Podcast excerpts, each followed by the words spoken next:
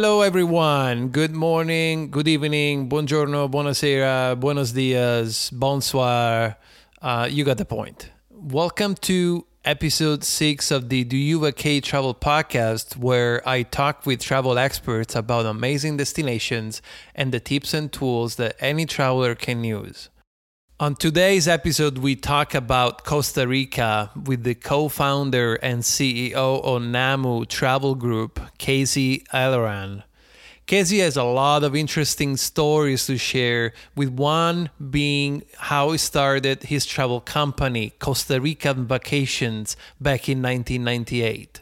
As always, we deep dive into the destinations, its culture, and everything that can be done during a visit. Casey and his team do an excellent job at customizing travel experiences and specialize not just in Costa Rica, but also Belize, Guatemala, Nicaragua, Panama, and Colombia. If you're considering going to Costa Rica anytime soon, this episode has a ton of information for you. And without any further ado, I'd like to introduce you to Casey Halloran. I hope you enjoy it and thank you for listening. So, Casey, welcome to the show. It's great to have you here, my man. How are you today? Awesome. Thank you for having me. So, Casey, why don't you take a few minutes to, you know, introduce yourself and tell us how you got started, you know, with Costa Rica, with Costa Rica vacations. We talked a little bit, you know, Jeez, offline. Okay. That's an amazing story. Yeah, well, thanks. Um, I am from rural Pennsylvania. I grew up in a tiny town with one stoplight, working at my father's hardware and sporting goods store. So I grew up in a, in a town very much dependent on tourism. Uh, I studied abroad in San Sebastian, Spain for almost a year. And that was the moment that I knew I was never coming back, you know, in the sense of I just fell in love with being abroad, new cultures, travel to new places. So I worked uh, for less than one year upon college graduation in Richmond, Virginia, for a small tech company.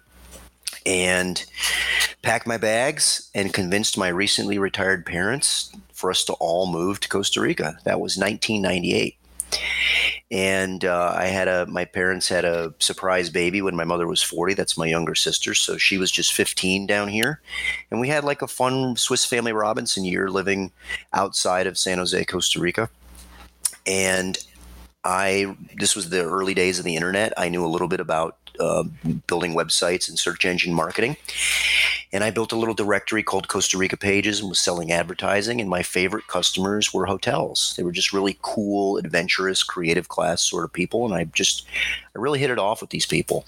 And a lot of them became mentors to me. I'm like, I want, I want that life.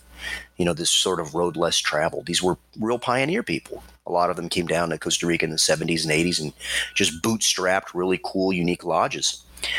So somewhere along the line, um, my family returned to the U.S. and my little internet business was going okay.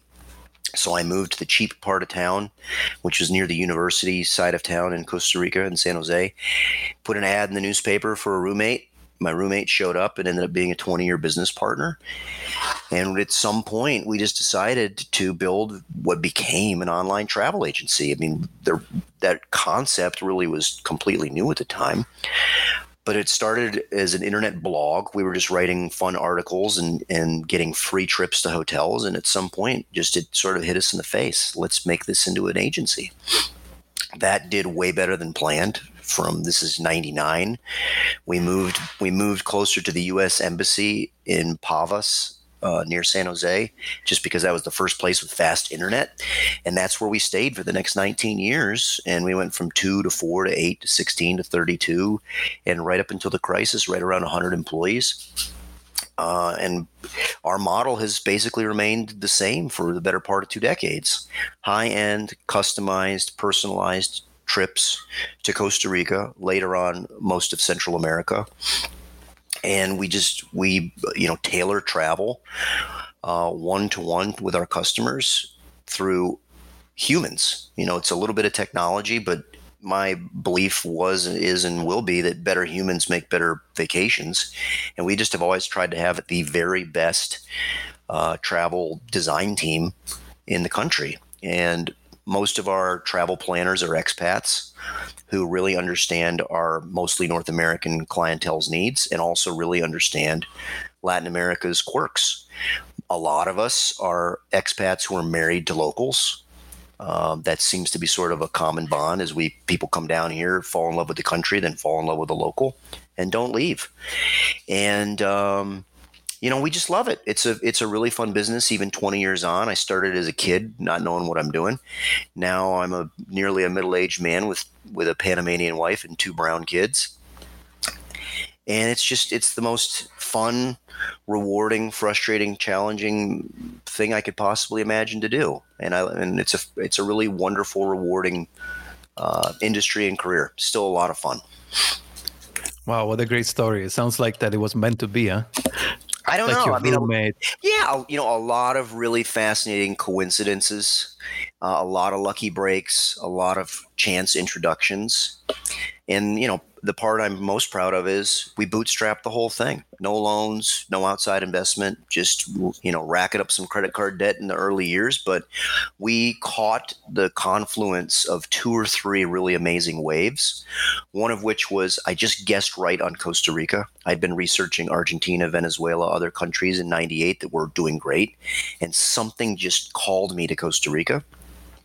Two, really, really early on SEO and pay per click with Google, really, really early. And three, boutique unique hotels were the only ones that would talk to us. So we caught that wave of boutique unique in higher end, which at the time that was not really the predominant trend in Costa Rica. It was a lot of more just big box, boring resorts. But fortunately, the country went that direction. So we just caught a couple lucky breaks. So in that sense, somebody was looking out for us for sure. Wow, that, was, that that's a great story, Casey. Thanks. So 20, 20 plus years, 22, right? Yeah, we're, we're, I think we're in year what, 2021 here. I mean, I think officially we began and we officially the brand is from 99. So yeah, we're in we're in year 20 plus now. Who'd wow. thought? So how do you define quality in the travel industry? What's quality to you? Oh man, that's a great question. Um I mean, for us, our measure of quality, we're always looking for one phrase best vacation ever. When and we get that a lot. And when when that phrase comes out i know we did our job. Uh, i think quality means decent value. I think we've we've gotten really close in the in the you know maybe six months ago was peak tourism. I think maybe we stretched price versus versus value a little bit too far there. Hopefully, there will be a, a tiny bit of a reset with that. I think quality also speaks to some sort of authentic connection. It's real.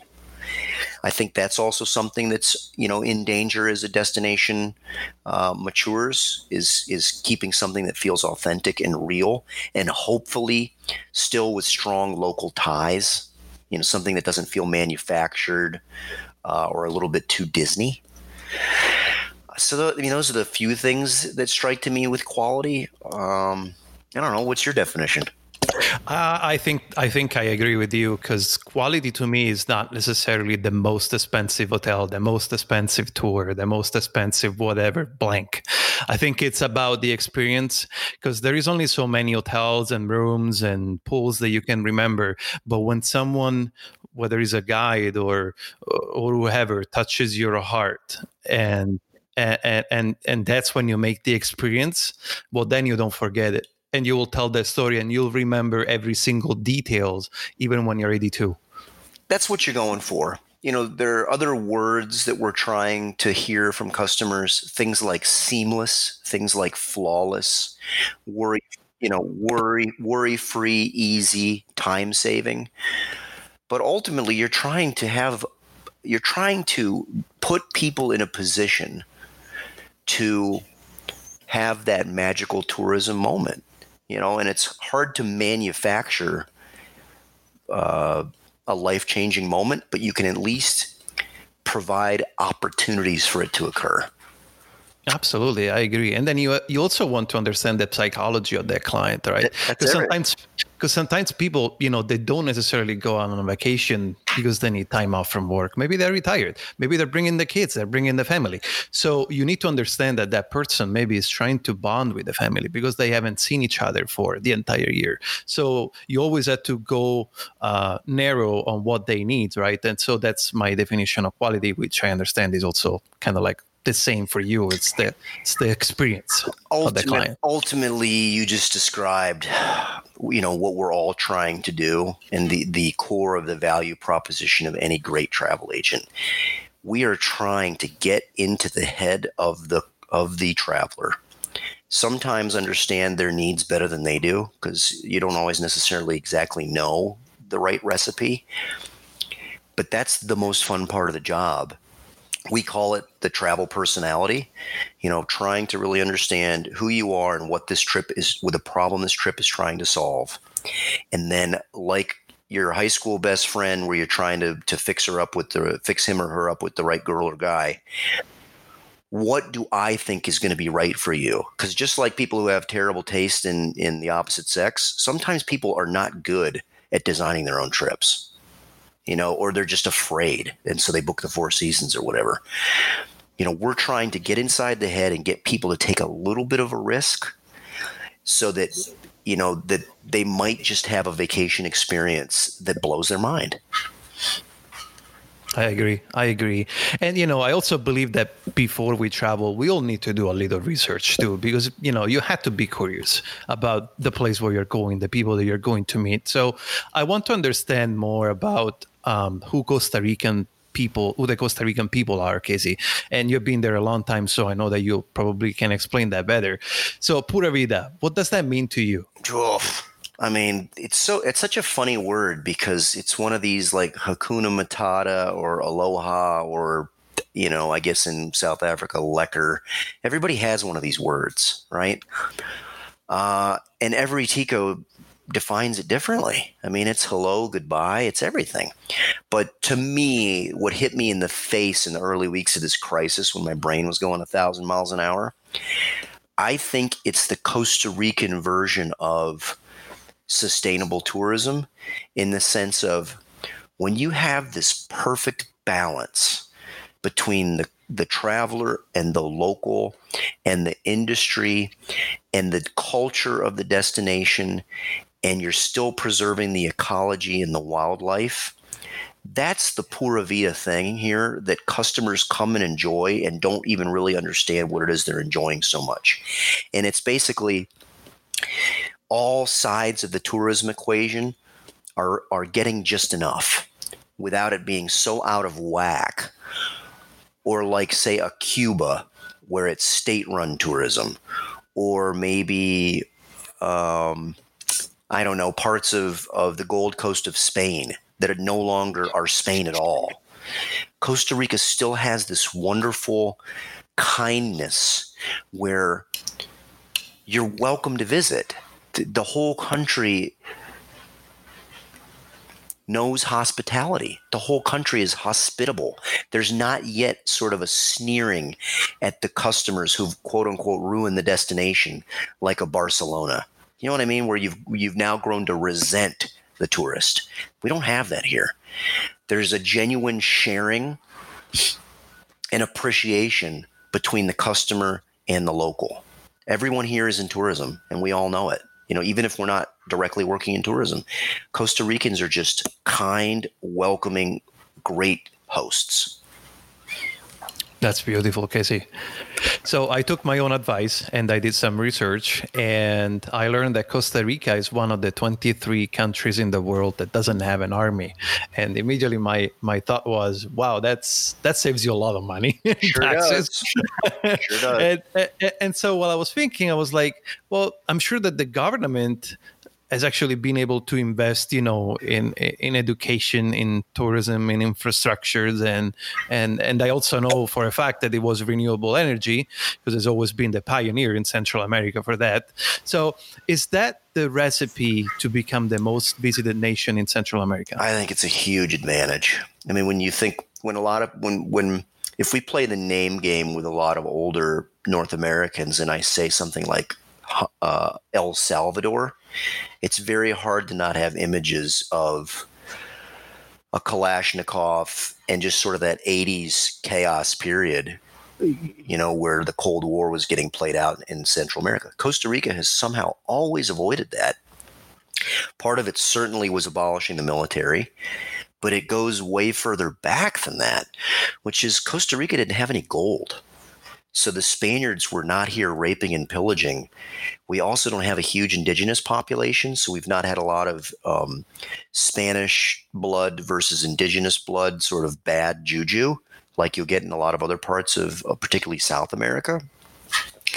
But in not having so, in, so one of the other theories is the Incas, the Aztecs, and a lot of the other, you know, major ancient tribes, they used Central America as a land bridge and they were always trading and moving around through here. So this was always like a trade zone so that we don't have this terrible history of war here from way back. So it's just not sort of in the cultural DNA. There's not a lot of you don't you don't hear about a lot of famous Costa Rican boxers, whereas you you will from Nicaragua or Panama, etc. We're not a fighting place. It's a loving place. And I think it goes way, way back and definitely including the abolishing of the military. And the abolishing of the military allowed them to put so much money into education that this has always been a place that with incredibly high literacy rates and also tons of people here have education that that is on the periphery of tourism. Either they have a tourism specific education or they learned about ecology or wildlife or nature. They also really are celebrate their own culture and folklore and history and it's a happy history. You know, it's not some secret history like the you might have of the Mayans, you know, who still speak Quechua in Guatemala, who are who are kind of resentful of the official history of Guatemala. So there's just a, a lot of amazing things lined up here that I think maybe your average person might not understand, like why Costa Ricans are so happy, why Pura Vida is real. And it goes back hundreds of years. But the last 50, 60, 80 years, while a lot of Latin America has had a lot of problems and strife and hunger and, and coup d'etats and regime changes, we haven't had that here. And in, in my 20 years here, we've had some presidents who are right leaning and left leaning, and we've had some better ones and less good ones, but we have not had any sort of chaos here, knock on wood, in, in my 20 years here. It's just been pretty steady, pretty steady uh, upward line of things getting better. That's amazing. Yeah, it's it's a there's my you know my wife's Panamanian. I lived uh, seven years back and forth in Panama, she and I are so thankful to be here. This is just a country where not a lot of terrible stuff happens. Yeah, which is pretty unique for Central America because you never know, right? I'd, I'd even go. I mean, when you look at the Latin American map, I mean, where are we talking about? Here, Panama, Chile. I mean, really, mm-hmm. that's not a lot of places. you know, when this, given the size and scale of Central and South America, there are not a lot of great place, consistently great places to be. So what you're basically are saying is that the Costa Ricans are actually doing well. This country has has been on fire in a, in a good way for the better part of 10 years. I'm a, moderately concerned that the economy is a little overheated. Uh, I live in a neighborhood that's got 20 cranes up right now. I think that we've got a little bit into the consumerism trap. It's a lot of people taking on car loans and credit cards and home loans for the very first time in their lives. We also have a lot of big tech down here. So the tech offshoring out of San Francisco found Costa Rica as a hub five, seven years ago. So wages have increased pretty rapidly. There are a lot of big multinationals with presence here. Amazon's constantly hiring here. So I'm a little concerned that we may be moving a little bit too fast. Uh, but the middle class here has never had it better. Oh, that's great to hear. Because it's important when you travel to a destination, you know, like especially in Central America, you feel like, okay, am I am I safe to go out? Can I just go to the bar, you know, the, down the street and have a beer, and or something is going to happen to me? So it's nice to know that uh, there is this culture in Costa Rica that everyone is so friendly and welcoming in this in that sense. Yeah, and most and most people are gainfully employed. Uh, so you know, we have random crime here. Uh, I don't know when the last time you were down here was. There's not a huge police presence. So people get a little put off when they see bars on windows or razor wire, but basically you are your own police here. And, um, you know, you'll hear about random violent crime or smash and grabs, but just not, you don't hear about awful stuff like a Mexico or a Honduras. Okay. And, and another thing that I want to talk about, which I found very interesting, is the lack of street signs until 2012, right? Yeah, right? So you were right there. So, I mean, how many times did you get lost? Or Dear how Lord. many tourists got lost until 2012? Well, like, was it like a, the cow turn left? prior to Google Maps and Waze, if you didn't know, if you didn't already know how to get somewhere, you couldn't get there uh, the directions that everybody would give you were cardinal points. They would say from the old mango tree, go 200 meters north, 100 meters west. And very often that old mango tree is no longer there. So it, it was really, really tricky, particularly pre cell phone, to find, to, to meet up with anybody. It was hard. But you know, okay, it, it, made things interesting. And for tourists trying to, to drive on their own, dear lord, that was difficult. yeah, because that's the point. Like today, you know, even if you rent a car, let's say I get to Costa Rica, I rent a car. I mean, I somehow have directions on how to get from you know the rental car parking lot to the hotel. Like, so I'm just trying to wrap my head around this and like if it's to 2010 and I had to go to this lodge in the mountains. I mean, like, how do you even? And then the other thing is, you even have meters, right? Which, luckily, I, I grew up with meters and milliliters and you know and all of that uh, stuff. But for an American, uh, you know, it must be very very hard. Like 200 meters means nothing to to the normal American. Difficult to impossible. And not only that, remember that the the meters that we're using here is roughly approximating a street block. I mean, it was nothing but confusing. you basically got to places through dead reckoning. You know, you just sort of kind of figured it out. But I mean, it used to be one of the more chaotic and difficult things in Costa Rica was trying to get somewhere. Um, yeah, I mean, this place is one giant farming community. I mean, it's just it's it it's a it's just simpler, and you know the roads are all are we don't have a lot of straight roads here but it was also part of the adventure. I mean, you really felt like you were on an adventure. Now, with Waze and Google Maps and cell phones, uh, it's certainly a lot easier, but it's still not easy. well, I'll I'll take the I'll take the technology over over not knowing where I'm going though. yeah, I mean, a lot of people used to waste a lot of time, and it was very easy to miss your turn to head to a bridge that goes over a peninsula, and then you're you're in for a two hour detour. Oh, oh, for sure. oh Lord! I mean, we everybody has one of those stories where it took ten hours to get home. I'm sure you got plenty of those. Oh, huh? Of course. so, Casey, let's dive into the destination because I mean, I know we have a lot to cover sure. here. So, Costa Rica, first of all, there are, like in all Central American countries, there are different seasons wet season, the dry season, uh, with their own pros and cons. When do you recommend that we travel to Costa Rica and why? You know, one of the fascinating things of Costa Rica, because we have two coasts and the country is so narrow, is we have just about every climate you can imagine here. So the Caribbean side has near polar opposite weather to the Pacific side. The Pacific side is the part that everybody knows the best, particularly Guanacaste, the northwest region. That's where we have a, a beach airport. That's sort of, I was going to say our Cancun, but you know, it's not like we have a, a bunch of mega resorts. Uh, but that's where most of the larger resorts are because that's the driest weather. That's our dry tropical forest. So they get maybe another, an extra 45 days of perfect weather for beachgoers. So the perfect weather, meaning very little rain, tons of sun, more or less runs from early November to Easter. That's the driest, hottest period for the Northwest Pacific side. The further south you go in Costa Rica, the more you're going to get rain. On the Caribbean side, the weather is almost the polar opposite in that the best time to visit over there is September, October. So the general rule of thumb here is when it's raining on the Pacific, it's dry on the Caribbean. The um, Cordillera Central, what do you call that in English?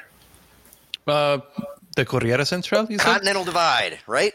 Oh, yeah. The Continental Divide runs right through Costa Rica. You know, that's basically the the Appalachian Trail in North America runs all the way down through Mexico and down through Central America. Uh, that mountain range, and that's what divides here the Pacific from the Atlantic. So, depending on what side of that ridge you're on, depends on that. That defines the prevailing weather. So, one of the most amazing and fascinating things about Costa Rica is you can drive 30 minutes and have completely different weather. So you really need to pick your spots, know the kind of weather that you like. Um, even in the Central Valley, which is a giant volcanic depression, there 360 degrees around that ring of the valley is completely different weather on different sides of town. There are parts that are more like Switzerland. There are parts that are more like Ireland. There are parts that are more like Texas that are dry and hot and windy. Wow. And, I didn't know that. Oh, it's absolutely fascinating. And I'll tell you what's really bizarre and fascinating and I just love when you go to these places with the more extreme weather you'll see little Swiss communities. You'll see little Texan communities. It's like something in our DNA calls us to the to the weather we prefer, and that's who shows up. The southern zone of Costa Rica, closer to Panama, the Osa Peninsula, uh, that's wet most of the year because that is rainforest. So that has a shorter dry season. But what makes it amazing is that it's wet. Um, we have also some cloud forest where you're getting up. You know, Costa Rica has some pretty serious altitude here, so there are places like Monteverde and places on the way to Arenal that where you're getting up high enough that you're permanently in in the clouds. So depending on what kind of weather you like, you can pretty much dial it in here based on where you go. The you know the green season. Uh, is when we get the least tourists, but I don't think it's because of the weather. That just happens to be a period when North Americans aren't traveling to escape the the cold, and that really is August September. But that's not to say that's not a good time to visit. Right. Well, and then North American usually go to Europe during this month. Not this like year. The, the, not this year. not this year for sure. Right. Yeah, I mean that traditionally has been a wonderful time to visit Europe because that's when it's sort of quiet and and nice to visit over there. Oh but, yeah. Um, I think that Costa Rica has unfortunately gotten into a bad habit of over promoting peak season and under promoting green season. I think a lot of European travelers have figured that out you know that when you pick your spots here and you know where to go it's not like you're going to have some miserable time here uh, in august and the you know whether it's climate change or who knows what the rainy season has become a lot less dependable here we've had years where it just hasn't rained but it just again the the microclimates in Costa Rica are real. The weather patterns are, are have changed over the, my 20 year time here. There's always somewhere you can go depending on the time. And for those yeah. of us, for those of us that have been here forever, our favorite time is the very beginning of rainy season and the very end of rainy season. That's it's absolutely stunning here. Like when the rain first hits these trees and everything turns green again, it's like all of a sudden uh, you got new glasses. Like everything just looks different and better. So those those are my two favorite periods. Like um, there's a, there's a couple like secret windows to visit here. I think November is an amazing time. I think early December is great. Not that secret anymore now. yeah, I think again you'd be amazed at these little sort of valleys when there's not a lot of tourism here, despite the fact that it's a great time to visit. And then I think right there at the beginning of rainy season, like right after the, the Easter week chaos, those are just like great little shoulder seasons to visit when you can get good value. And also, I think that's like the best weather. That's amazing.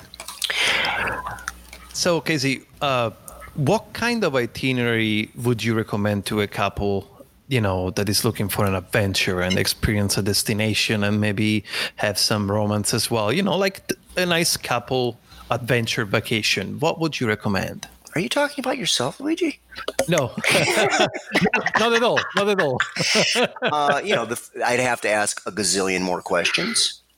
And the first one being of course how long are you coming for? But i think sort of your tried and true costa rica uh, itinerary is always going to be two destinations. You know, if you're coming for more than seven days, you could probably sneak in three. Or your third destination might be hanging out in the Central Valley at a cool coffee plantation hotel for at least your first or last night, maybe two, maybe even two nights. The the standard itinerary that just about half the world is going to do is going to be Arenal volcano and maybe Manuel Antonio also depends massively on which airport you arrive at. If you're arriving to San Jose, you're probably going to stay closer to Central Pacific, meaning Jaco, Jaco Hermosa, Manuel Antonio, and Arenal, or something similar. Um, the something maybe around the, the around the uh, La Paz area where we have the waterfall gardens and the Poas volcano. If you arrive to Liberia, which is way, way north, you would probably do something mountainy or hot springy up there combined with any one of the, the massive number of beaches up there. The advantage of arriving to Liberia is a lot less time on the road. So instead of a a two or even three hour drive in parts. You're looking more at one and, and an hour and a half drives be- between destinations. The mistake that I see people making is often trying to cram in a third destination when they don't really need to do it or, or they not, don't have time. Yeah, or really not understanding um, the difference between the logistics of arriving to Liberia and the logistics of arriving to San Jose. If you're somebody that's been there, done that, and wants something a little more adventurous, I think going to the Osa Peninsula, which you would fly from San Jose down to the Osa, and then working your way back up to San Jose that's for somebody who's traveled a little bit more and is a little bit more adventurous. Uh, I think that's a, a fantastic um, romantic getaway. And, you know, that's once in a lifetime stuff. But not every, but not everybody is made for the rainforest. You know, some people are scared of bugs. Yep, and I'm taking some notes in the meantime. yeah, I mean, I, just I, the Osa Peninsula for the right customer never disappoints. That's our real National Geographic. That's sort of our Kauai versus Honolulu you know, for a lot of North Americans who really understand Hawaii well, I always try to sort of overlay those different islands against our different destinations because Costa Rica does have a freaky number of similarities to Hawaii, starting with being volcanic and, you know, uh, volcanic altitude and rainforest. There are a lot of places here, and I have I have a very dear friend who lives in Hawaii so I've been there a bunch. There are places here we, where I could convince you you're in Hawaii, no problem. They look oh, the wow. same. And I, I want to go back on something that you said before. You you mentioned a coffee plantation uh, boutique resort or something mm-hmm. for a couple of nights. What do you do there? Well, fortunately, a lot of people love coffee. I do. uh, if you're Italian, hopefully you've also had a taste of agrotourism. Yep. Being on a working farm is awesome. Um, smelling the soil, seeing people working a farm, tasting fresh things, fresh strawberries, fresh coffee. Coffee is such a huge part of Costa Rican culture and folklore. Um, it's just neat to to be in a small hotel that is still completely connected to the land. And we have a nice handful of coffee oriented finca style haciendas, you know, that really give you a strong sense of connection to the place. And if you like coffee, we got some pretty kick ass coffee here. Um, so I think it's a it's a great introduction into the the real Costa Rica and also the Central Valley, which you know most good coffee is grown at altitude. It's neat to be up here in altitudes in in a hacienda, and for people who like Latin culture, you feel like you're in some sort of of uh, Allende novel. You know, you you feel like a patron at some sort of finca. It's awesome. Hmm and usually you're going to get good food and hopefully you like hopefully you like fish or you like uh, steak because that's there's going to be local fish uh, and local beef and you're going to drink great coffee so you sit down like family style you some mean? of the places yeah oh man that's amazing that's yeah. how i love it yeah i mean I, when i think of it I, I and i believe we're going to see more of this i really do um, because I think it's more and more what people want. I think of how what an amazing job Italy has done with agrotourism. Uh, and I think we need more and more of that here to preserve these working farms. And also because it's just real. It gives you, a, it, you feel like you've gone back in time. And, you know, it's that becomes harder and harder to find. Not only that, but I think that you've like as a traveler you feel great because you know that the money that you are spending uh, you know to that farm to that agriturismo you know the, the owner is actually reinvesting this money in the business. He you know he's paying his employees he's sending his kids to school. So if you want that's i don't know it's sustainable travel if you want to you know give it a fancy name it's but, preserving third and fourth and fifth generation farms that might otherwise just get bulldozed for condos you know so yeah. there's a, a really really incredible one in colombia uh, that's owned by a family whose son is a famous formula one driver that's the best one i've ever seen unfortunately it's because they're loaded you know it's hmm. harder hmm. and harder to do this it's harder and harder to save the farm and there's so much pressure to bulldoze it and make way for for urban sprawl. So we really love to promote those properties, and I think it's really crucial for Costa Rica and other Latin countries uh, to preserve that important piece of their past. Yeah, I love it. Uh, that's that's my way of traveling. Like you can drop me there for a week, and you know, come back seven days later, and I still have the smile. there are a lot of travelers, and particularly European travelers, who don't even go to the beach there's more than enough to do here without ever going to the beach. That might seem crazy for a first time visitor here, but if you had 10 days or 14 days, you would definitely want to experience some of this stuff. Again, for those of us that have lived here forever and been there, done that at the beach, that's the stuff that we love.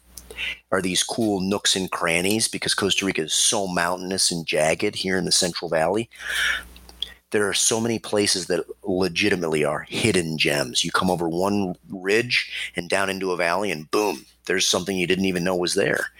And there's just tons of that here. Man, I love it, and, and, you know it's also perfect perfect for you know a family vacation, right? If if you have kids, so can you talk a little bit also about like some some itineraries, some ideas for someone that is listening and has the little ones?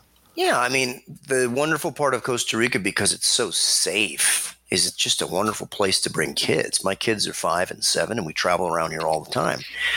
There are a lot of family friend, friendly hotels, but there's also a massive infrastructure of rental properties. You know, there's a lot of houses, villas, condos, rentals, you name it and for various degrees of adventure. You for people who want to have um, you know, a villa or a home, but might want to be inside gated walls or have access to hotel facilities. We have tons of that here. Uh, or you, you go to family friendly hotels, of which there are a, a darn good amount here that know that a huge chunk of their clientele is kids and therefore have a lot of kid driven services. Um, there's just a there's a, there's a lot to do here with kids, and we take for granted that you know, one of the things that absolutely blows kids' minds here is seeing things like crocodiles and monkeys. You know, we have that stuff everywhere here. uh, yeah, and I don't know if I mentioned this to you or not. I don't. I don't know if I won Dad of the Year or if if they're going to be telling this to their psychologist when they're older. But I took my kids on the full blown canopy tour when they were like three and five. And they, and they did the whole damn thing. like 15 platforms, they did it all. yeah, you know, 500 feet above the can, almost like too young to know better. You know what I mean? Just oh. zipping through the rainforest.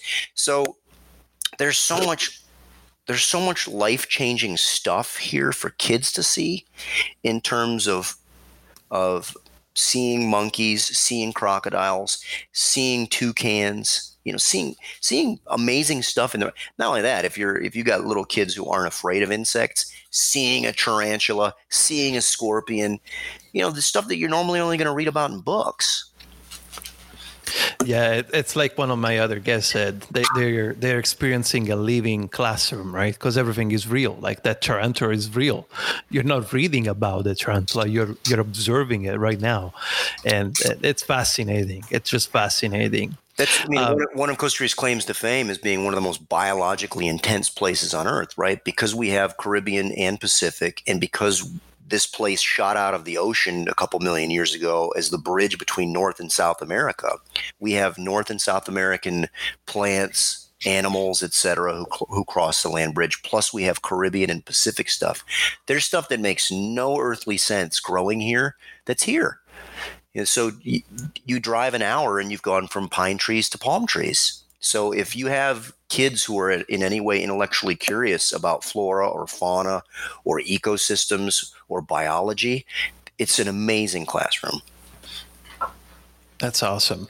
And Casey, there are people, as you know, that you know they go to cancun and then they you know try to find the next all-inclusive resort.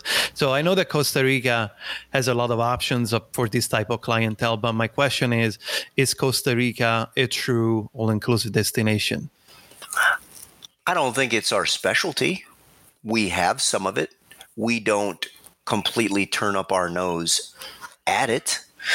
Uh, if you know i think you, you'd asked me prior like what are mistakes.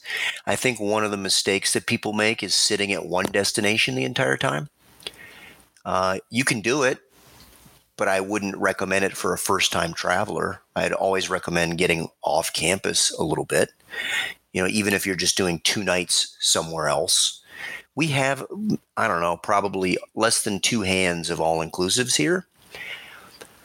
I don't think we do it great. We have a couple that are okay. I think if you're a real hardcore all inclusive traveler, you can probably do better in Mexico and the Caribbean in terms of value for money.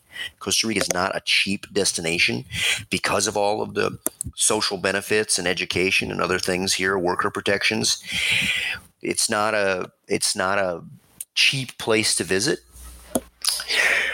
That said, I think you can stay at an all inclusive and have a decent time here. But if you were to do that, I would recommend a lot of day trips. I would recommend, you know, trying to get out from behind the gated walls.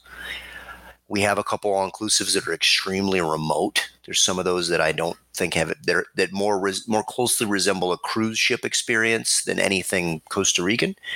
I think there are some that are good. There are some that do a nice job. Uh, but I think you've really got to pick your spots I wouldn't recommend it for the first time traveler. Yeah, and see, you said something very important because, like, I'm sure that there is plenty of remote uh, boutique hotels, you know, up in the mountains, three hours away from, you know, whatever store. So in that case, I get it. Like, I get it why you want to have your meals there, but I would not call that experience, you know, all inclusive anyway. So, um, yeah, I, I thank you for explaining that part. Yeah, I mean, again, it, I totally get the customers that that that's their thing. And there's a lot of points people out there too. They're like, look, I got a gazillion Marriott points. I'm staying. I'm going to use them. That's not what Costa Rica is great at. We are great at unique boutique. That's not to say you've got to spend a ton of money but more experiential and real and authentic tourism is what Costa Rica might do better than any anybody else in the region right now. So it's just a little bit of a shame if somebody is going to come down here and spend their entire time inside a, a big box mega resort and feel like they really got to know the country.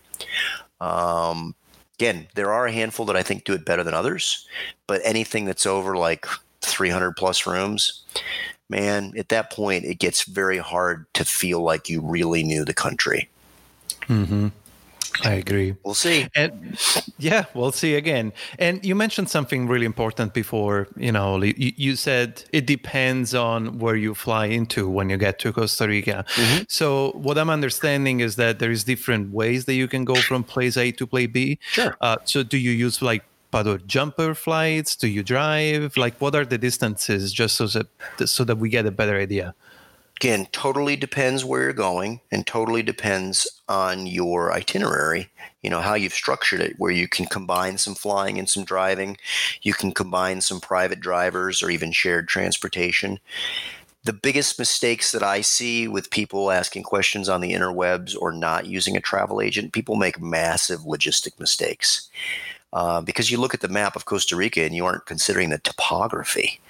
And the topography of this country, I have a, South African friend who mentioned something to me I never thought of. It's like if you took an iron and you flattened out Costa Rica, this is actually a deceptively large country. We have tons and tons of mountain ranges and and craggy ridges running all over this country. So when you're looking at the map, you go, that looks close. No, it's not. You're going over a mountain range. So mm. there, there's some stuff that's deceptive so, depending on where you're going, you might want to combine flying and driving. Depending on where you're going, you might want a rental car for a period. The, these are the logistic mistakes that I see people making where you waste massive amounts of time. So, it would completely depend on your itinerary. Uh, I think that's where doing your research or talking to a, to a, a travel professional makes makes the most sense. You don't want to waste all your time in logistics. You don't want to waste all your time driving or waiting for a flight or taking a flight when you really didn't need to. Uh, so I think it, it all it all depends on the structure of the itinerary, and it depends also massively on which airport you're arriving at. Some people like long drives and seeing a country. Some people hate it. You know, I, I like driving, but I didn't like driving when my kids were one and three. Yeah. you know, it also depends who's riding in the back.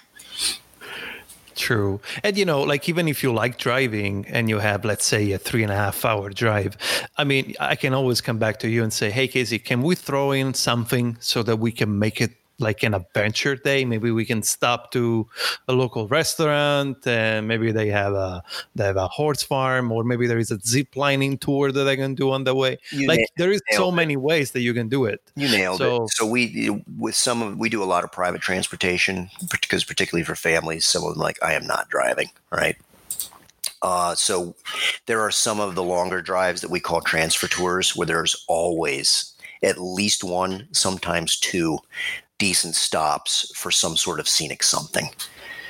And that's another fun thing is there's depending on the route you're taking here, you know, there's a lot of funny little roadside attractions, you know, where you can go roll your own cigar or you know, there will be a refuge that has that has some rescued big cats or or um, you know some some exotic birds. There's some there's some fun roadside stuff here. And you can always maybe try a, a weird local fruit and we have tons of weird local fruits here. Um, you know, a lot that I don't even know the names. So there's always something to be done if with a little bit of, of prior planning. I agree, hundred percent. And Casey, what is the number one tip that you would say? You know, someone wants to enjoy Costa Rica. What is the number one tip to enjoy it? Oh, number one, man. Yeah, um, I, I think it keeps coming back to this notion of pacing. There's, I see two extremes. One, people who try to stuff too much into a short trip. If it's if it's your typical seven night trip, I think two destinations is sufficient. And then the other would be don't do just one thing. You know, if you can, if you, I'm a firm believer that when you break a trip into two, you get two memories, not one and it almost makes the trip seem longer. Oh, I love it. It's amazing. You you you you get two memories instead of one memory, and that trip it just gives more texture to a trip.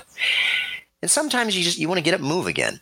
The other side of it is I really uh, coming out of this crisis, the number one thing I really hope happens to stressed out North American travelers, come for longer don't come for six nights. Don't come down for five nights. I keep I see people coming for shorter and shorter stays.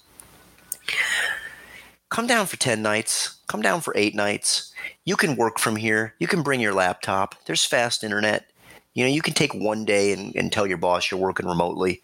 I would love to see people stay a little bit longer so that they can get that third destination in, so that they, they could do the coffee plantation thing instead of ripping straight to the beach.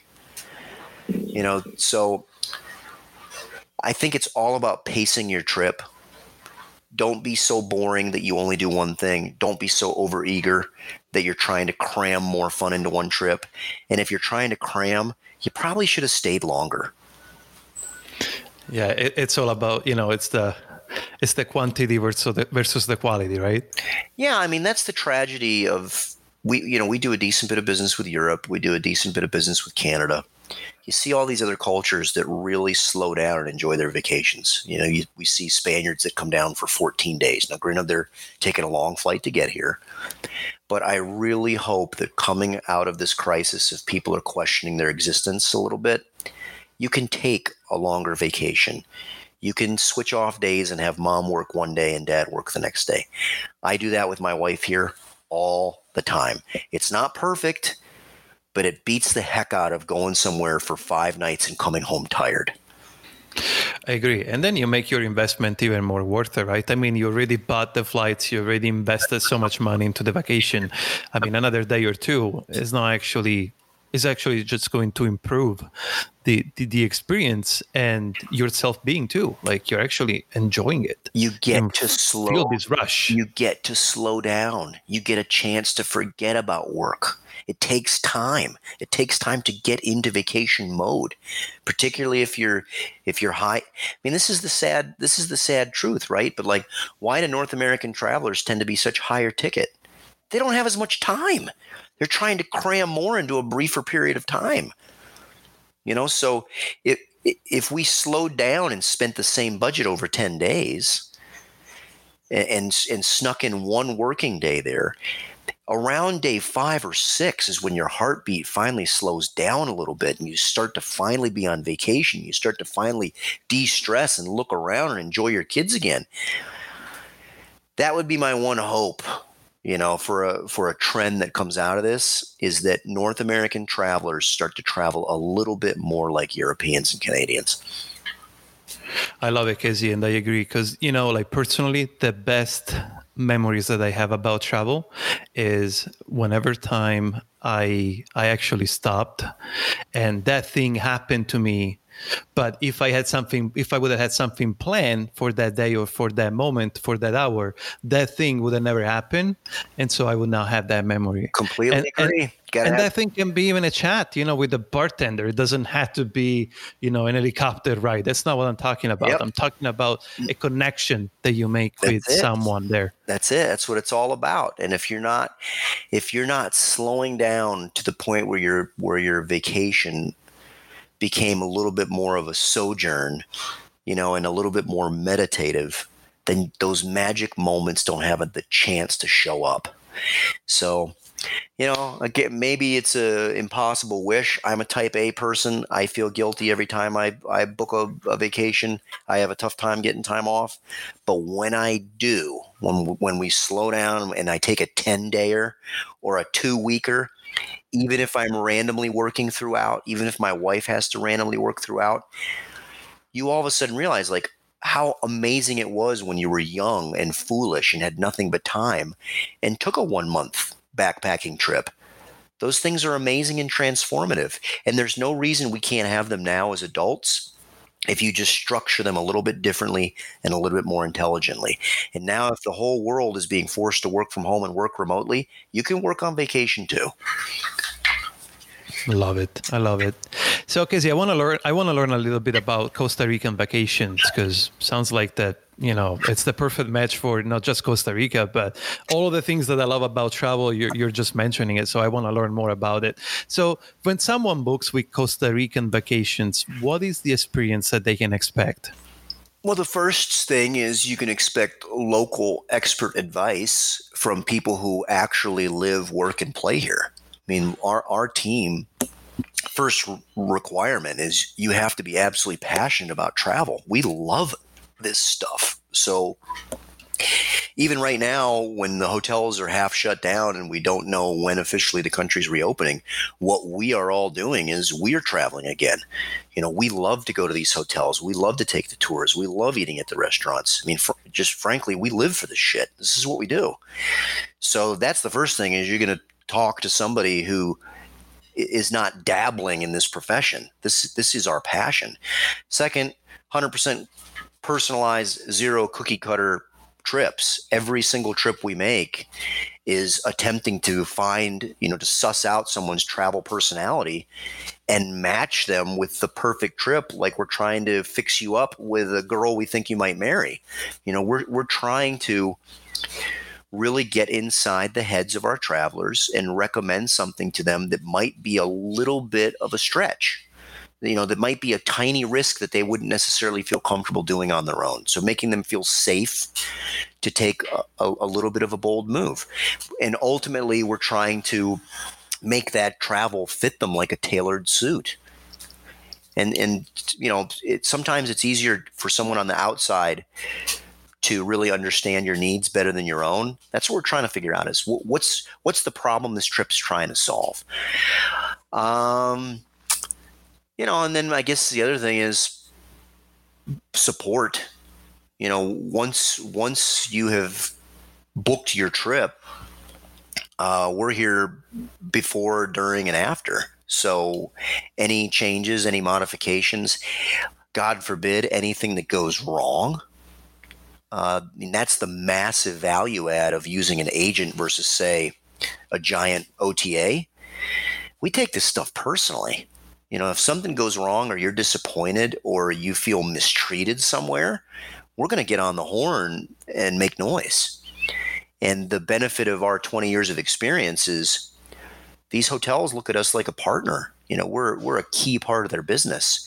So you complaining might not be the same as us complaining. Uh, I mean, that's it in a nutshell. I mean, the other thing is I mean, I think you know this is somebody who knows the industry. I, I believe there are good guys and bad guys in the industry. Always, uh, always. We try to align ourselves with the good guys, and we like to believe we're among the good guys. So we are always trying to promote and work with businesses that are small and mid-size that we believe share values and that share beliefs. And there's just something magical that happens when you match a traveler with the right destinations and properties and experiences where you know there's going to be shared values and shared beliefs. Those are the vacation experiences that resonate for a lifetime because really this is a people driven business right? I mean hospitality is about people. And when you put a certain kind of person with their kind of people in another country, it's magical. And the polar, 100%. and the polar opposite's true.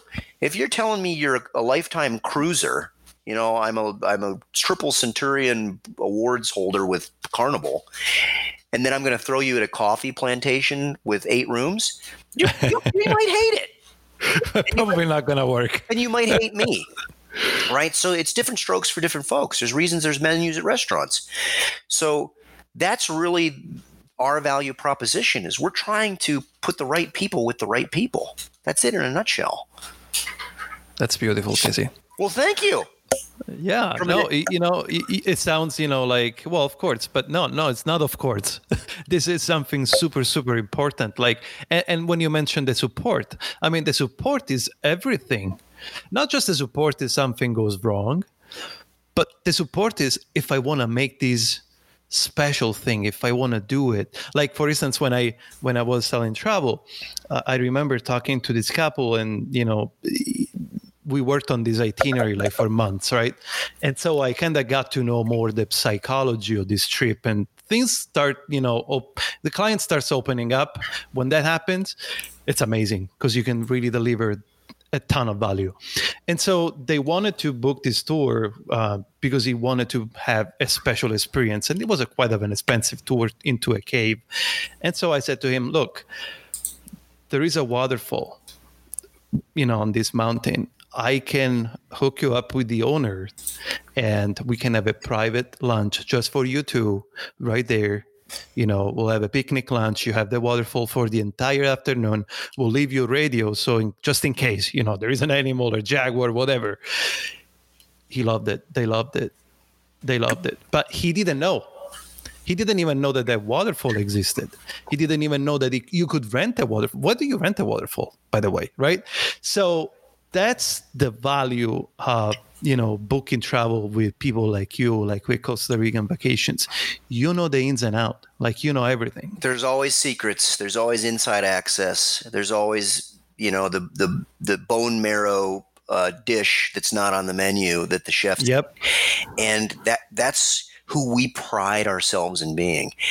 And you know for our best planners who are the most experienced who've been doing this for 10 plus years who have the uber confidence to say Luigi, I know you're telling me you want this. I'm telling you, just go with me on this. I think I know you. We've talked enough. This is the thing you want. And you're not going to get that from TripAdvisor reviews. I think TripAdvisor has ruined people where they're just like, oh, that one's the best. And you know how the gamification of this whole world of reviews, too. Yeah, like Yelp. Oh, my goodness. I mean, best, best, you know, best is a very subjective term. Best for what? And like you said, when you get in the heads of these travelers and you and you find out how precious some of these moments are, when you have when you have a, a, guest who's coming because their mom has cancer and this is their last trip together you know or the dad who's been separated from his kids and this is his first big trip with the kids again you know there's we hear these stories all the time dude. And if you don't take these if you don't take planning that trip seriously you're not doing your job you know, I always like to use an image with new people that come on the team of a person who's crying outside of their house that's clearly just burned down and they're holding their their photo album. You know, what do people run into burning buildings and save? Their pictures. These are the memories. And some of our greatest memories are formed on vacations and travel. I know mine were. I'm getting a little misty. You know, thinking about some of the trips that I had as a kid with my parents. And ma- making those memories is a wonderful profession and it's something that we don't take lightly. And when it's done right, you get to form a lifelong connection with that traveler too. And some of our favorite customers are best friends with their travel planners. You know, we go and visit them in the States, they've been down here on their 10th trip with us you know, because those memories and those bonds that you have of a once in a lifetime trip, when it when it goes right, that stuff's burned into your memory. You said it before. People.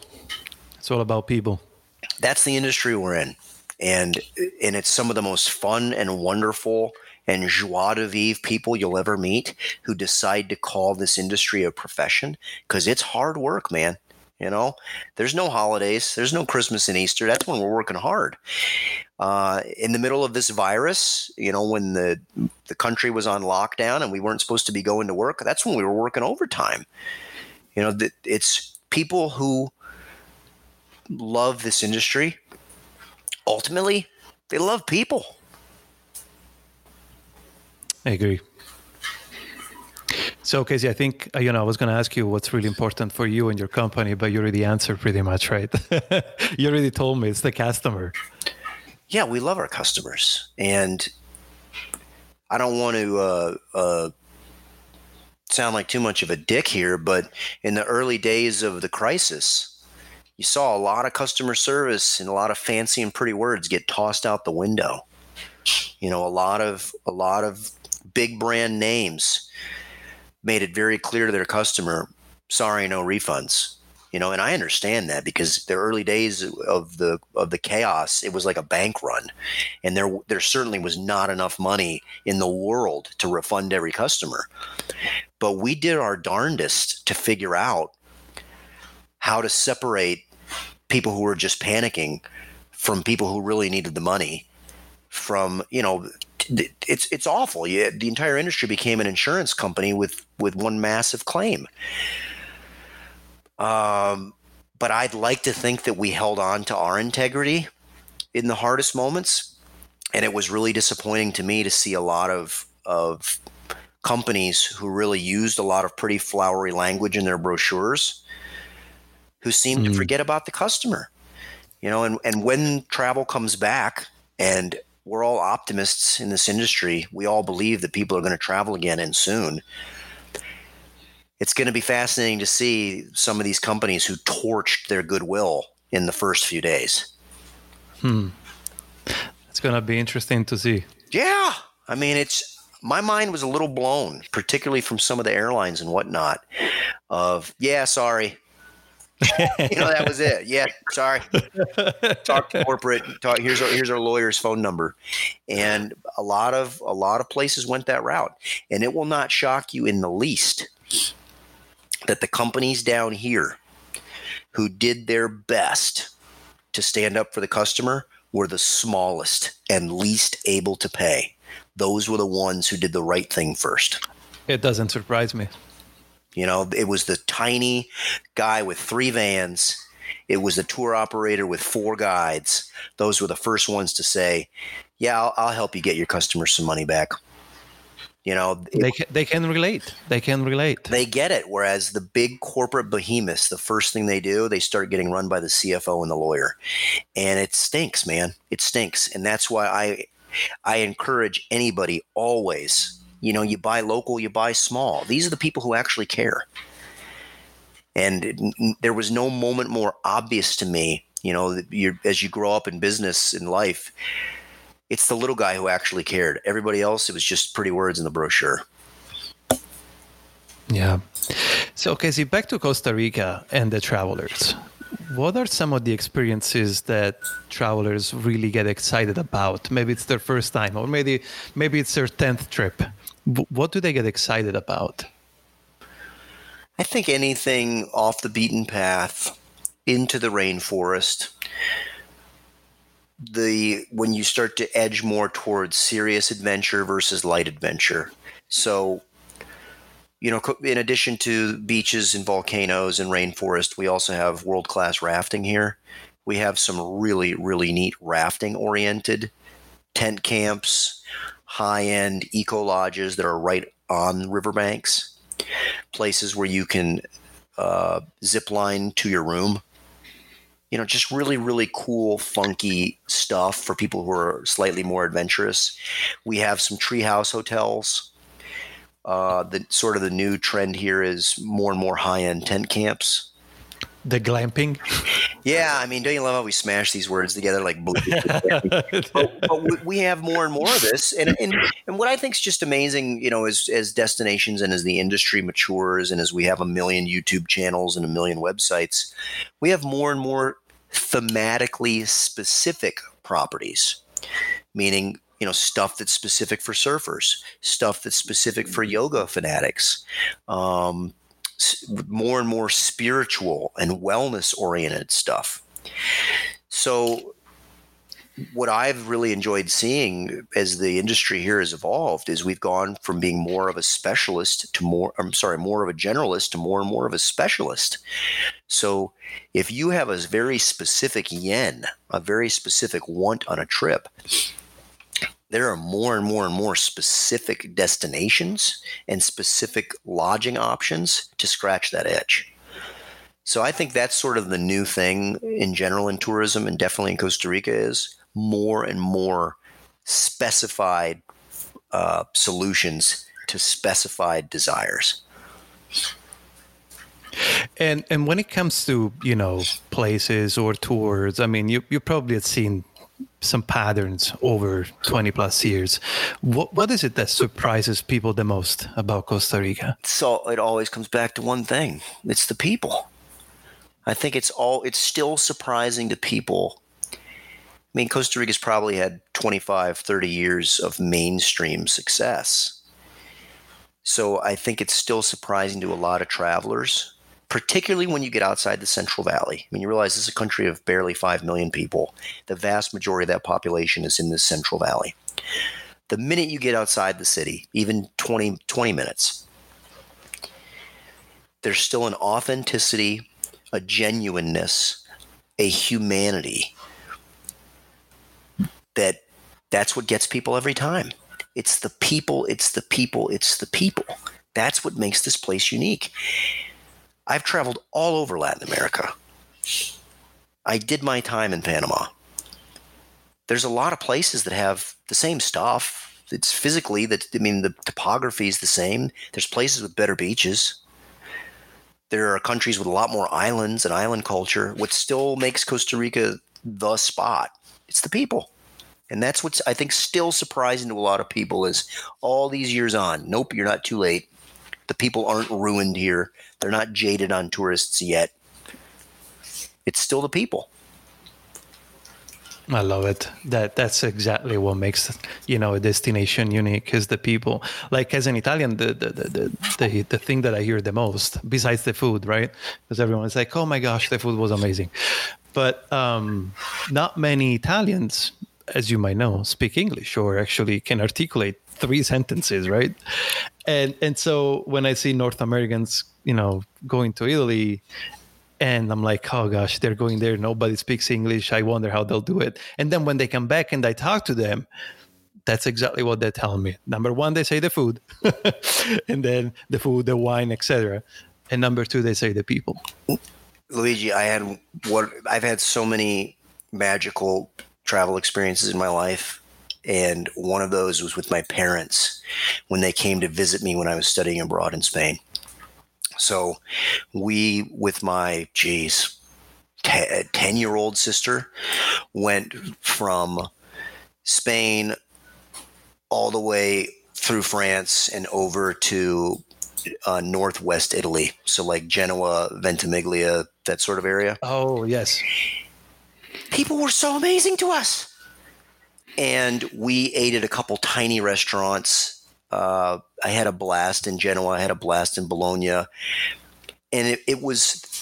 We still talk about some of the meals, and it yeah, the food was great, but it was the hospitality.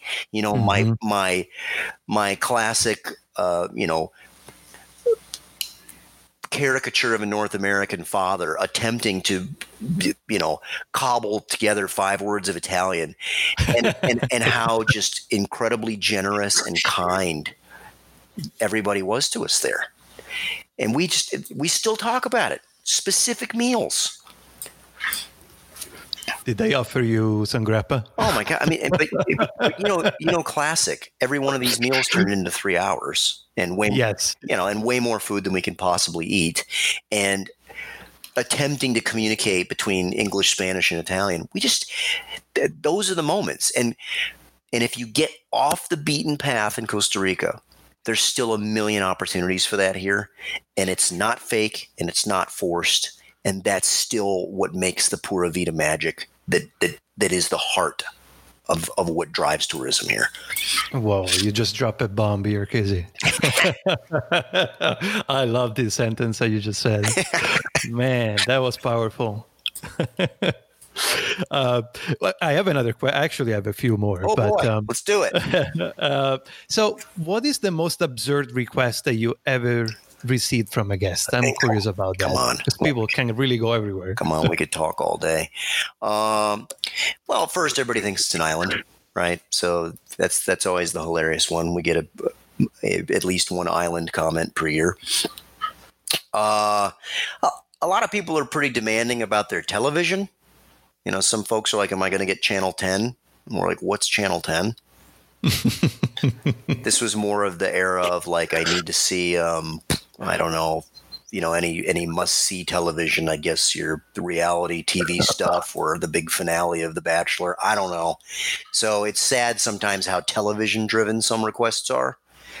Uh, you know, I need to see who gets the final rose of The Bachelor. That's the stuff that sort of breaks your heart, you know, because a lot a lot of hotels in Costa Rica went out of their way to not have televisions, and unfortunately, a lot ended up caving because you get really angry people. Like, oh, I know. You I'm, have to. Yeah, I'm addicted to to this TV. Yep. Uh, I think the, probably the other common absurd request is like, I need you to get all the bugs out of my room now. From people who are in in a hardcore, yeah, from people who are in a hardcore rainforest resort, you know, or they're in some place that, like, yeah. when you when you start getting into the real jungle here, there's no fighting it like if the jungle, if if all the ants decide to come through the hotel that day, they're coming through that day. you know, and and then they'll be in and they'll be out. They were there before you. Well, I mean, it's just when when you really want to do ecotourism, you've got to expect some eco, and and you know, it's primarily big city folks. It's primarily, you know, and I'll even I'll call them out. It's primarily Manhattanites who seem to really get freaked out by bugs. Hmm. Um, but if you go into the rainforest, you're going to see a rhinoceros beetle or some bug the size of your hand that might freak you out a little bit. But I mean, it's not like it's going to attack you. Yeah, there is Oh. some bugs on my pillow, or we went out for dinner. We came back. There were all bugs over all over the bed, right? Yeah, I mean, you've, you've sold Belize. I mean, unless, unless you want us to DDT your room every night, you might see a bug. Um, yeah, which, which kind of kills the eco experience, right? Oh yeah. So I think that television and bugs are probably the, the two more absurd requests we get in terms of like, I came to the rainforest. Could you please turn the rainforest off for today? Because I don't like you know, or um, I'm I'm at a remote r- mountain resort, but I need to see the Champions League final. Whatever Yeah. you know, it's it's television and bugs. I would say are the two common ones where that are kind of exhausting. There was a howler monkey outside my window all night. I didn't sleep. You know, it's funny. Um, there, there was a there was a hotel that had um, open air showers where you would go out onto your like your your deck and that would be your shower almost like a south african tent camp sort of thing but what was Yeah. happening is people would go out there at night and the howler monkey be waiting for them so they had to Ooh. they had to screen them in because so many people got freaked out which is understandable i mean they're big And if you and if you by the way, if you never heard the sound of a howler monkey, you don't think it's a monkey. It's intimidating. I mean, and that, by, It- it by you know by design, it's a scary sound. So just imagine you're rolling out to your outdoor bathroom at one in the morning, and there's there's somebody out there. yep.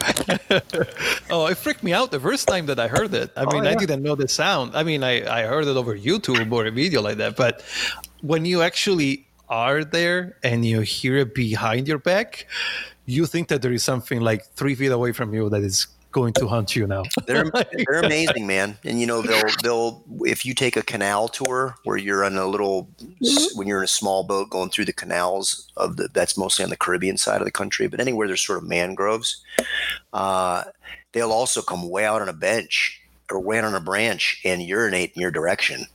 Oh yeah, and they're fast. Yeah, I mean they're they're they're marking territory, dude.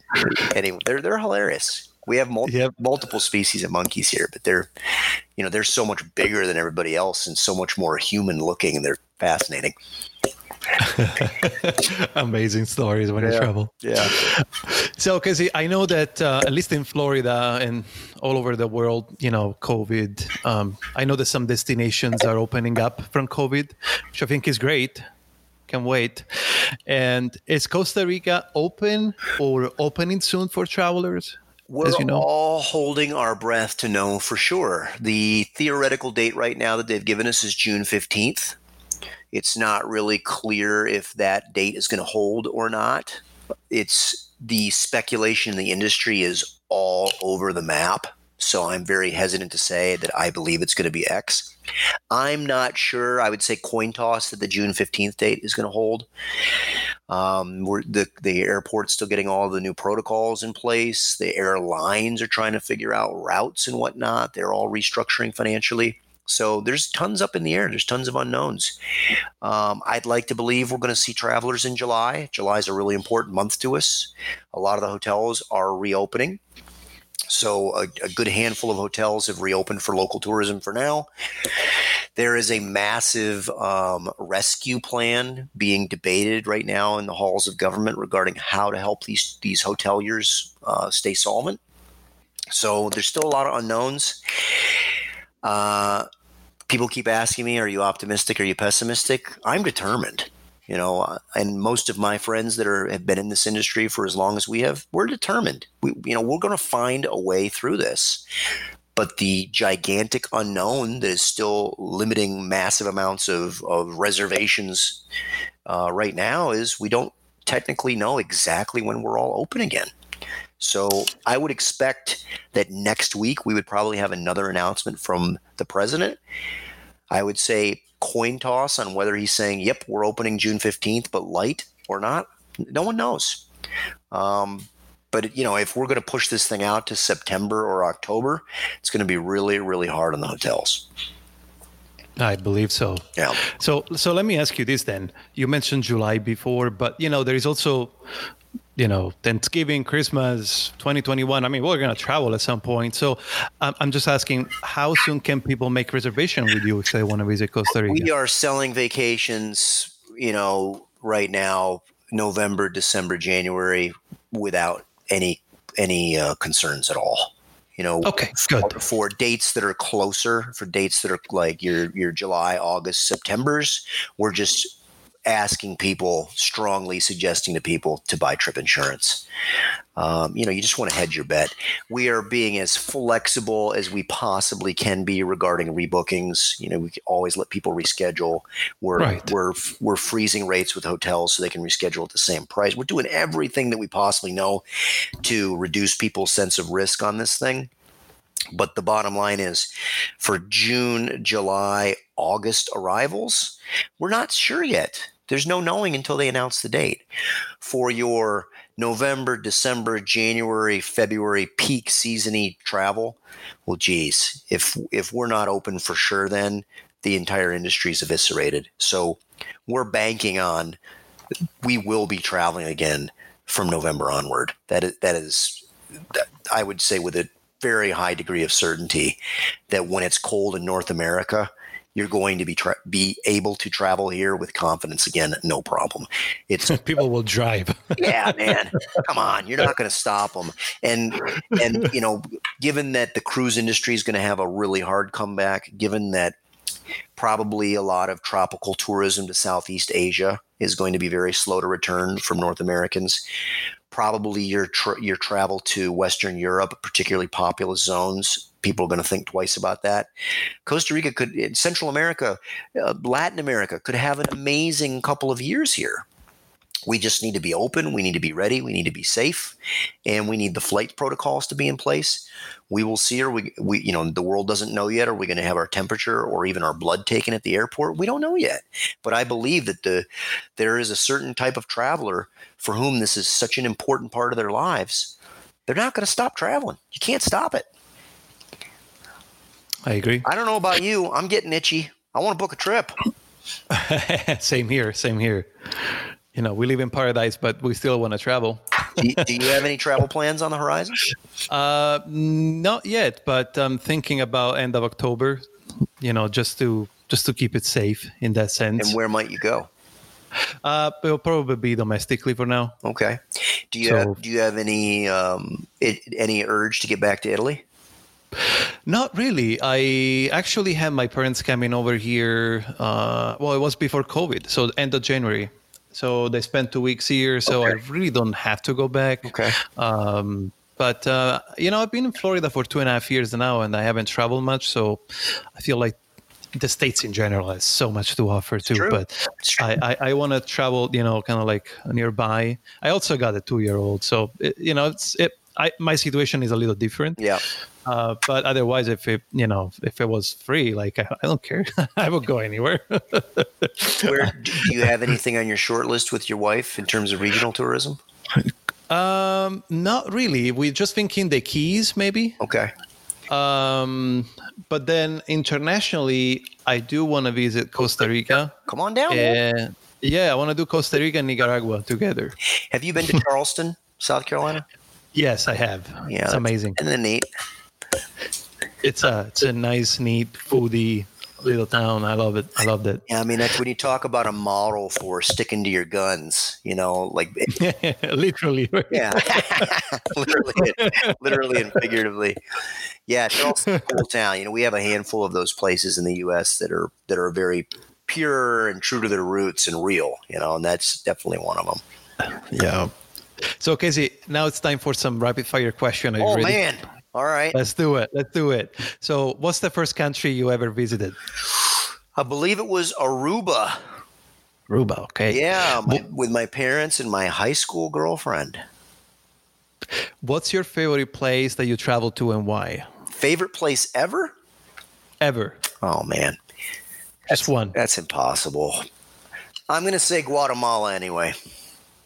I, I, there's just something about Guatemala that touches my spirit animal. You know, there, there's just something about that place. It's it's totally unique, and as someone who still believes he's a, a bit of a risk taking traveler at heart, I kind of like there's a little bit of a sense of danger there.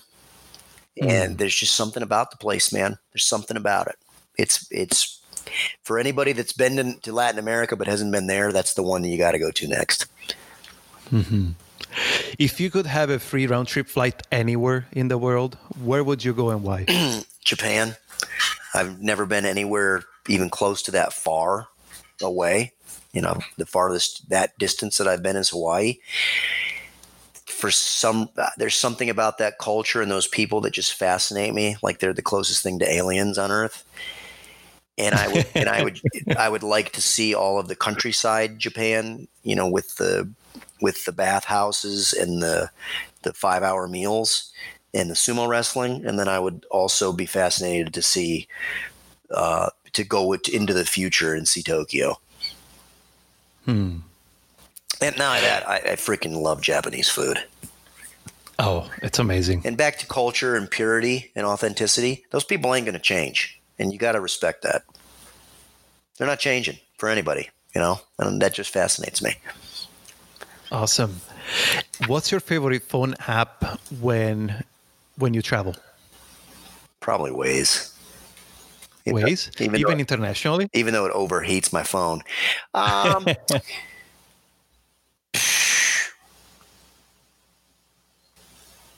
you know, I try to stay off my phone when I'm traveling. Yeah, I, otherwise, okay. otherwise I work. I'm I'm not that heavy phone dependent on apps when I'm when I'm traveling. Uh, certainly, I like my Google Maps. I like to see Google Places and, and read stuff pretty quickly. If there is any sort of local version of Open Table, I, I like to make my restaurant reservations in advance, and I like to do it on the internet. But I'm not. I, am not a hardcore addicted to my phone when I travel. I do enjoy using Google Maps and downloading the offline maps so I can walk around places. Okay. And, and well, not that, and not be staring at a map looking like an idiot.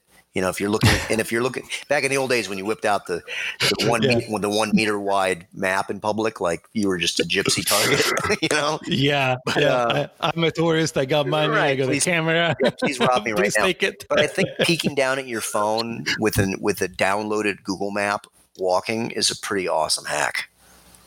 It is. It yeah. is indeed. Yeah. So outside the norm, so like passports and phones, uh, what's one item that you couldn't travel without?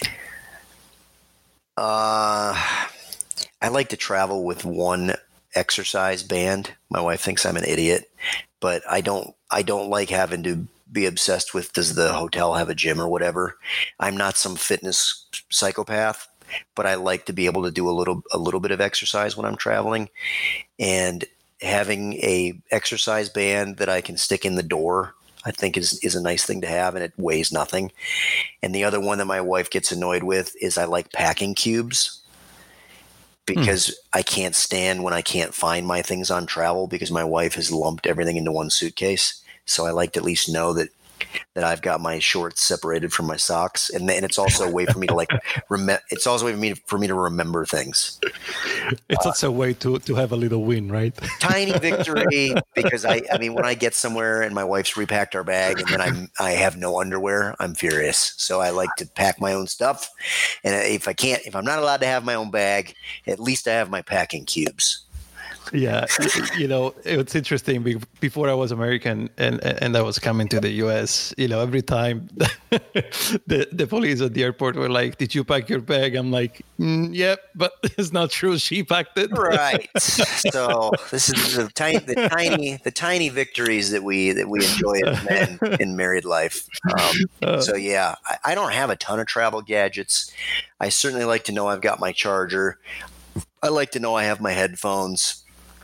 Uh, but aside from having my charger, my headphones, and my Kindle, I, I absolutely love my Kindle. I love having a thousand books in my hand. That's not my phone. You know, that's not an iPad. Mm-hmm.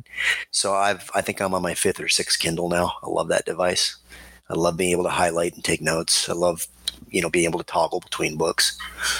Mm-hmm. But I don't have a ton of travel gadgets, man. I really don't. I like travel. Well, that's great. That's okay. I like to travel light. Yeah. And throughout your travels, what was the best thing that you ever witnessed? Come on, man. Uh, I do not like to talk on airplanes because once you get stuck in one bad conversation, you swear never again. But I had an air, I had a flight conversation once with a hippie dude who was living in an intentional community in Costa Rica that changed my life. And I will never forget it. And it was all bonding on the fact that we were in that last seat that's next to the toilet that you can't believe that they cram that seat back there where the seats don't recline and you get to you, you get that nice wafting smell of chemicals and bowel movements you know for a three hour flight you also smell the coffee all the time. Oh my god, because it's back there. and that, I mean, I've had a gazillion magical, transformational travel experiences in my life. I just recently had one in New York City with a couple dear friends, but that flight and that conversation where this kid was sharing me with his life philosophy and how he found this intentional community, and this kid was a real philosopher. And at that moment, I shared with him my philosophy on business and life and how, you know, I, I found my calling to be a better person through work. And it was a it was a transformational travel experience where by the end of the, our convo we had multiple people in multiple rows chiming in, and it all just occurred because he got me to open up when normally that is not my my tendency on a flight and I'll remember that kid for the rest of my life. Awesome. So, Casey, I asked you a lot of questions, and I know that. Sorry. You're, yeah, but, I love talking to you. Uh, so now it's time for you to ask a question and maybe direct it to the audience. What is your question of the day? My question would be back to my, my question earlier is why have you accepted two weeks as the vacation amount that you've been prescribed in life? Why not travel longer? And are you ready to travel to be more of a digital nomad? And, and if now we're all being forced to work from home, why can't home be other places? You know, so I'd, I'd like to know from the audience of like, what's holding you back? You know, what's what's limiting you from being a, a bit more of a wanderer? You know, can't we get back to that wanderlust we had in our 20s and whatnot when we didn't know any better and we had no money? What's preventing us from doing that in our late 30s and early 40s instead of buying huge homes and, and buying fancy cars? Why are we not doing it? You know, and, and what would it take to do it? Wow. I'm impressed. That's a really, really good question. Yeah, I mean, why are, why are we not doing it? Why why did we all accept two week va- vacation? I don't get it. Why why fit in, right? we don't have to anymore. Yeah, we don't have to. And I and I hope coming out of this, you know, nine week long forced meditation that we've all we've all been prescribed without our choice, that we might start to question some of the things that we do in life. I certainly have. Uh, and one of I think people why are we traveling more? You know, I, I think traveler tendencies are, are going to change. And I really hope this is one of those trends that changes. I love it, Casey. I agree. I agree. Hey, I know that we're wrapping up. Um, where can people connect with you and learn more about Costa Rican vacations? I'd suggest anybody that wants to connect with me personally, find me on LinkedIn. Uh, I love talking to people. I love sharing notes. I love meeting new people. So if anybody wants to look me up and and uh, connect with me on LinkedIn, I'd be more than happy to converse via email or Zoom or Skype or whatever. Our holding company, we operate a lot of different brands, is namutravel.com.